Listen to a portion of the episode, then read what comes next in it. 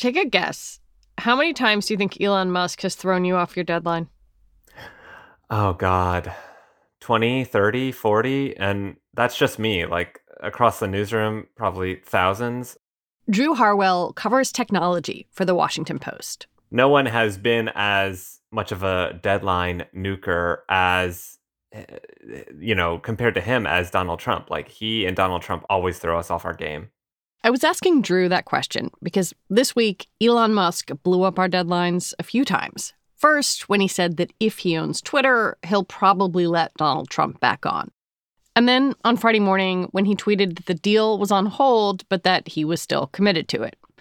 A deal being on hold, by the way, is not an actual legal term.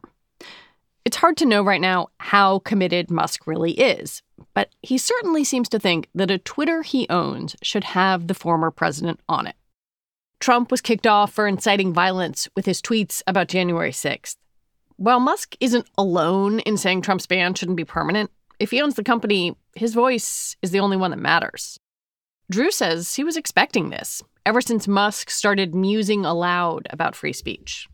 Just sort of questioning all of their content moderation decisions, kind of taking this sort of pro Trump stance, even if it wasn't specifically pro Trump, but just that who is Twitter to say what people can speak about online? Who gave them the right to suppress anybody's free speech. So for him to kind of bring that up this week in a very direct way, it was just like, okay, what what liberals and the sort of Twitter watchers have been worried about is actually coming to reality.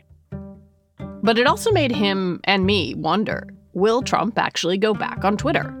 He's now got his own social media network, Truth Social, one that's finally working. Well, sort of, after months of glitches and delays. Today on the show, will Trump abandon his own project if he gets the chance to play in the big sandbox again? I'm Lizzie O'Leary, and you're listening to What Next TBD, a show about technology, power, and how the future will be determined. Stick with us.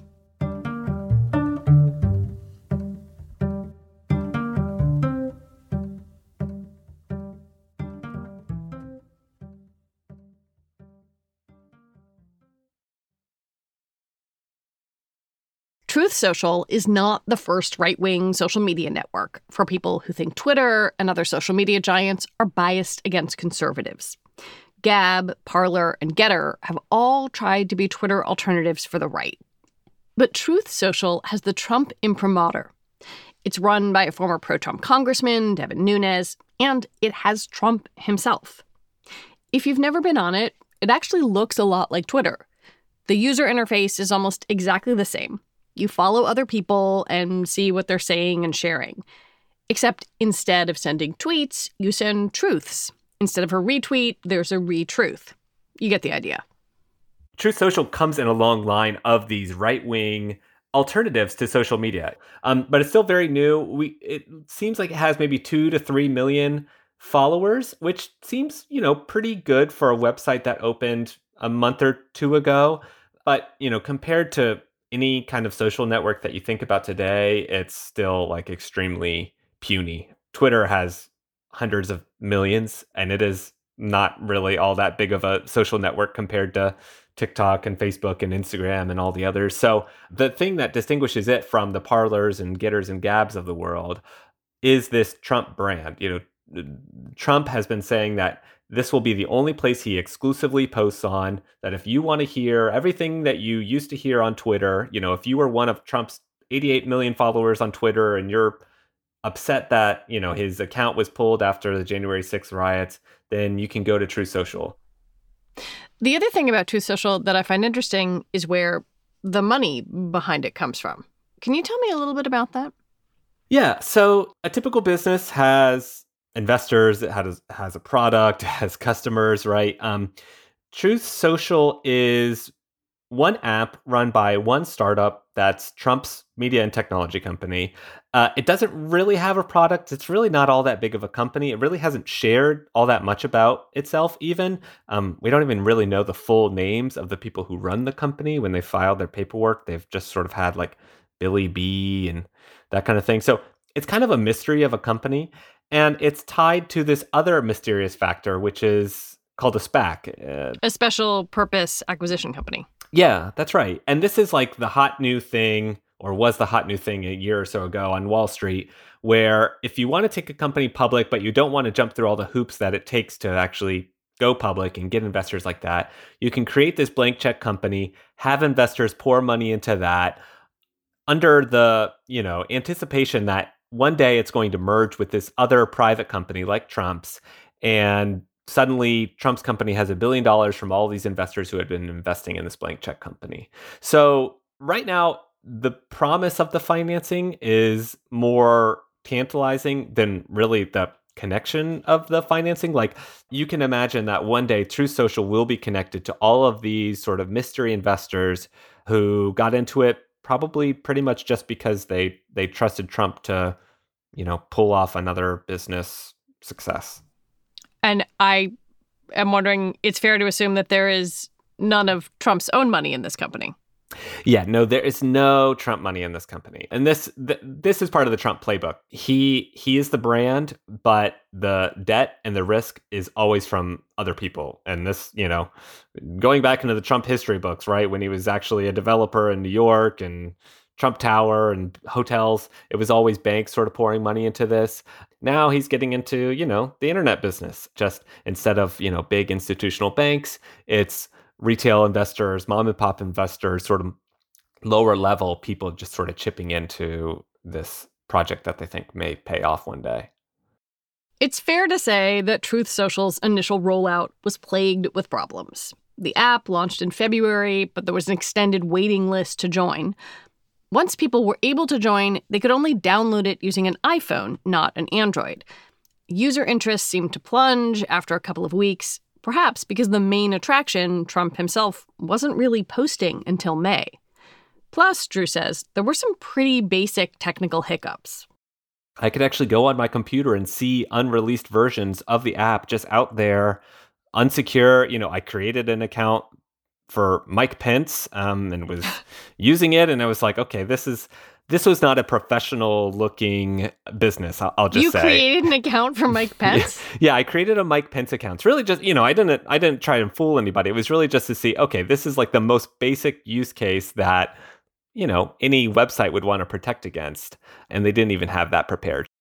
To be clear, this was while Truth Social was still being tested and before the app's actual release.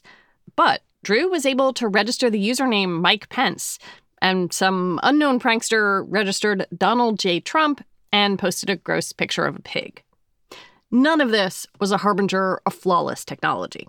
Um, and even now, when you use the app, it's a little bit of a herky jerky experience. Like, you know, when you go into a thread that people comment on, everything's sort of like a chaotic jumble. There's no real connections of who's responding to who. And it only runs on iPhones. you can't see it on, on websites. You click links and they're dead. All of these little things that you kind of take for granted in a normal website because it's 2022 and we've had the internet for decades now.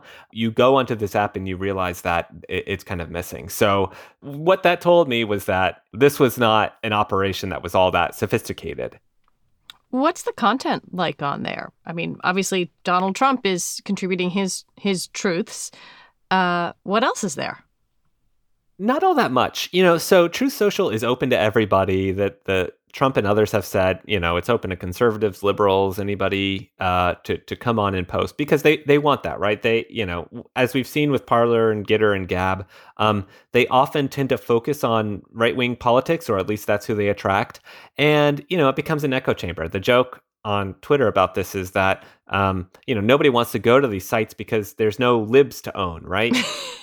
True Social is still pretty much very much politics. Like you'll see some accounts that are more like kind of classic like meme accounts that are jokes and that kind of thing, but they all are on the sort of MAGA side of the aisle. One line we've heard repeatedly from from the right, whether it's elected officials or kind of figures on the cultural right, is that speech should be free, that content should not be aggressively moderated. And yet I was surprised to learn that there is content moderation on Truth Social. Yes, and it's actually pretty strict. Um, and and that's I think one of the things that always surprises people. Um, because Truth Social has you know held themselves up as this utopian sort of free speech haven where you can finally say whatever you want without fear of being canceled. And yet, in the Truth Social privacy policy, right, or the terms of service where they like lay out the law for Truth Social, they are actually like very um, rigid in terms of like they don't want anybody to post messages that are quote unquote sexually suggestive. They don't want anything that could trick or mislead other users. They don't want anything that would depict violence. One thing that's really hilarious to me is that you can't post anything that's quote unquote false, indecent, profane, obscene, or otherwise objectionable. Um, which one, it's hilarious because uh, that's a really hard rule to follow on a website. But also, you know, this is Trump we're talking about, right? This is a guy who's famous for saying false things online. Has anyone at the company addressed that or engaged with you when you've asked about it? No, the company has actually been really quiet. Devin Nunes has gone on Fox News to to talk about this website, and of course, he's sort of held up this as again a, a, a, free speech portal where everything's good, where you know they can solve all of these problems that Twitter and others have been struggling with for a long time. Our goal, and the President Trump's goal, was to give the American people their voice back, and that's what we've done. And there's no big tech tyrant that can take us down.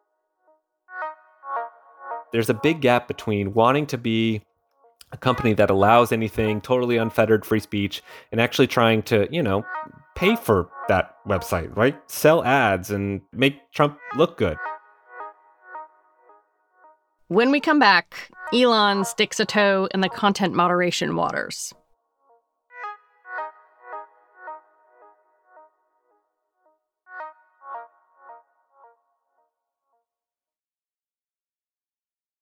Back in April, Trump told Fox News that he wouldn't go back on Twitter. But to be blunt, the former president does not always stick to his word. And that was also before this. I do think that uh, uh, it was not correct uh, to uh, ban Donald Trump. I think that was that was a mistake um, because it uh, it alienated a large part of the country and did not ultimately result in Donald Trump not having a voice. Even as he talks about letting Trump back on Twitter, Elon Musk seems to realize that if the Twitter deal continues, the platform probably requires some kind of content moderation. In the same interview where he told the Financial Times Trump could come back, Musk seemed to be thinking out loud about how to handle problematic content and users. If they say something that is uh, illegal or um, otherwise, you know, uh, just you know, just destructive to the world, then then that, there should be perhaps a timeout, uh, a, temporary suspension, or, or, that particular tweet uh, should be uh, uh made invisible or or have very limited uh, traction. You can see him taking the baby steps that everybody who thinks about this problem take when they first start thinking about it, right? You know, everybody comes to it thinking free speech is good. Like, of course, we want people to express themselves. Duh. And then they see, oh, wait, the internet is full of like spam and child sexual abuse imagery and like bots. And then you start to say, okay, well, maybe we'll do free speech, but like without that stuff and just like take that stuff out. And you see Elon, you know, saying that this week where it's like, okay, well, we're not going to ban anything except when it's like really bad for the world or is wrong. Um, and you know, that's not really an easy rule to enforce. If you just said like no bad things, um, and that worked, that would be that would be great. But it doesn't really work like that. That's why you start to have to create these more detailed rules. That's why we have content moderation teams. That's why we have stuff like the Facebook oversight board that like, you know, holds itself as like this Supreme Court. These problems are hard. And so Elon is sort of suggesting that these are new uh, ways to solve the problem when really they are very old attempts at solving a very complicated problem. And it's going to take more than just sort of like easy sound bites like Elon has been giving. So if you're Donald Trump and you are surveying the landscape, and there's the chance for you to go back on Twitter or stay on the thing you've built, what do you do? So Trump has two options. He stays with the company that is his own, that if it becomes successful, maybe he makes a lot of money and is a place where he will never be canceled again. It's pretty alluring, right? And that's that's the option that he has chosen so far that he's told people that he you know he's he's he's going to post exclusively on Truth Social that Twitter is is is dead to him. Is he also getting user data that he could use in a future campaign?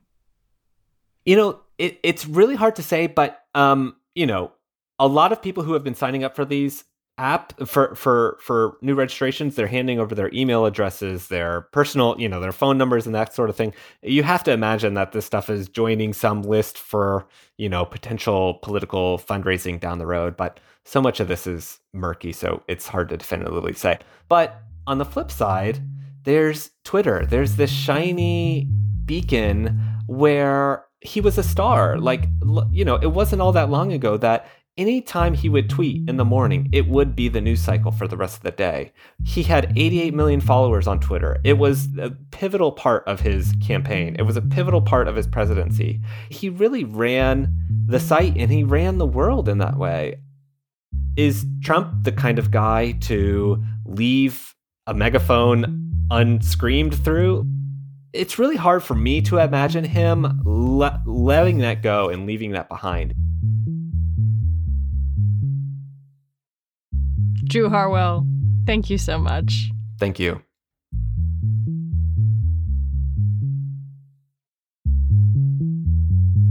Drew Harwell covers tech for The Washington Post. That is it for the show today. TBD is produced by Ethan Brooks. This is Ethan's last TBD show, and I want to thank him for being an incredible partner in making this podcast, which we started together. He is diligent, hilarious, wonderfully creative, and I'm going to miss him terribly. Our show is edited by Tori Bosch. Joanne Levine is the executive producer for What Next. Alicia Montgomery is the executive producer for Slate Podcasts. TBD is part of the larger What Next family. TBD is also part of Future Tense, a partnership of Slate, Arizona State University, and New America. I'm Lizzie O'Leary, and we will be back next week with more episodes. Thanks so much for listening.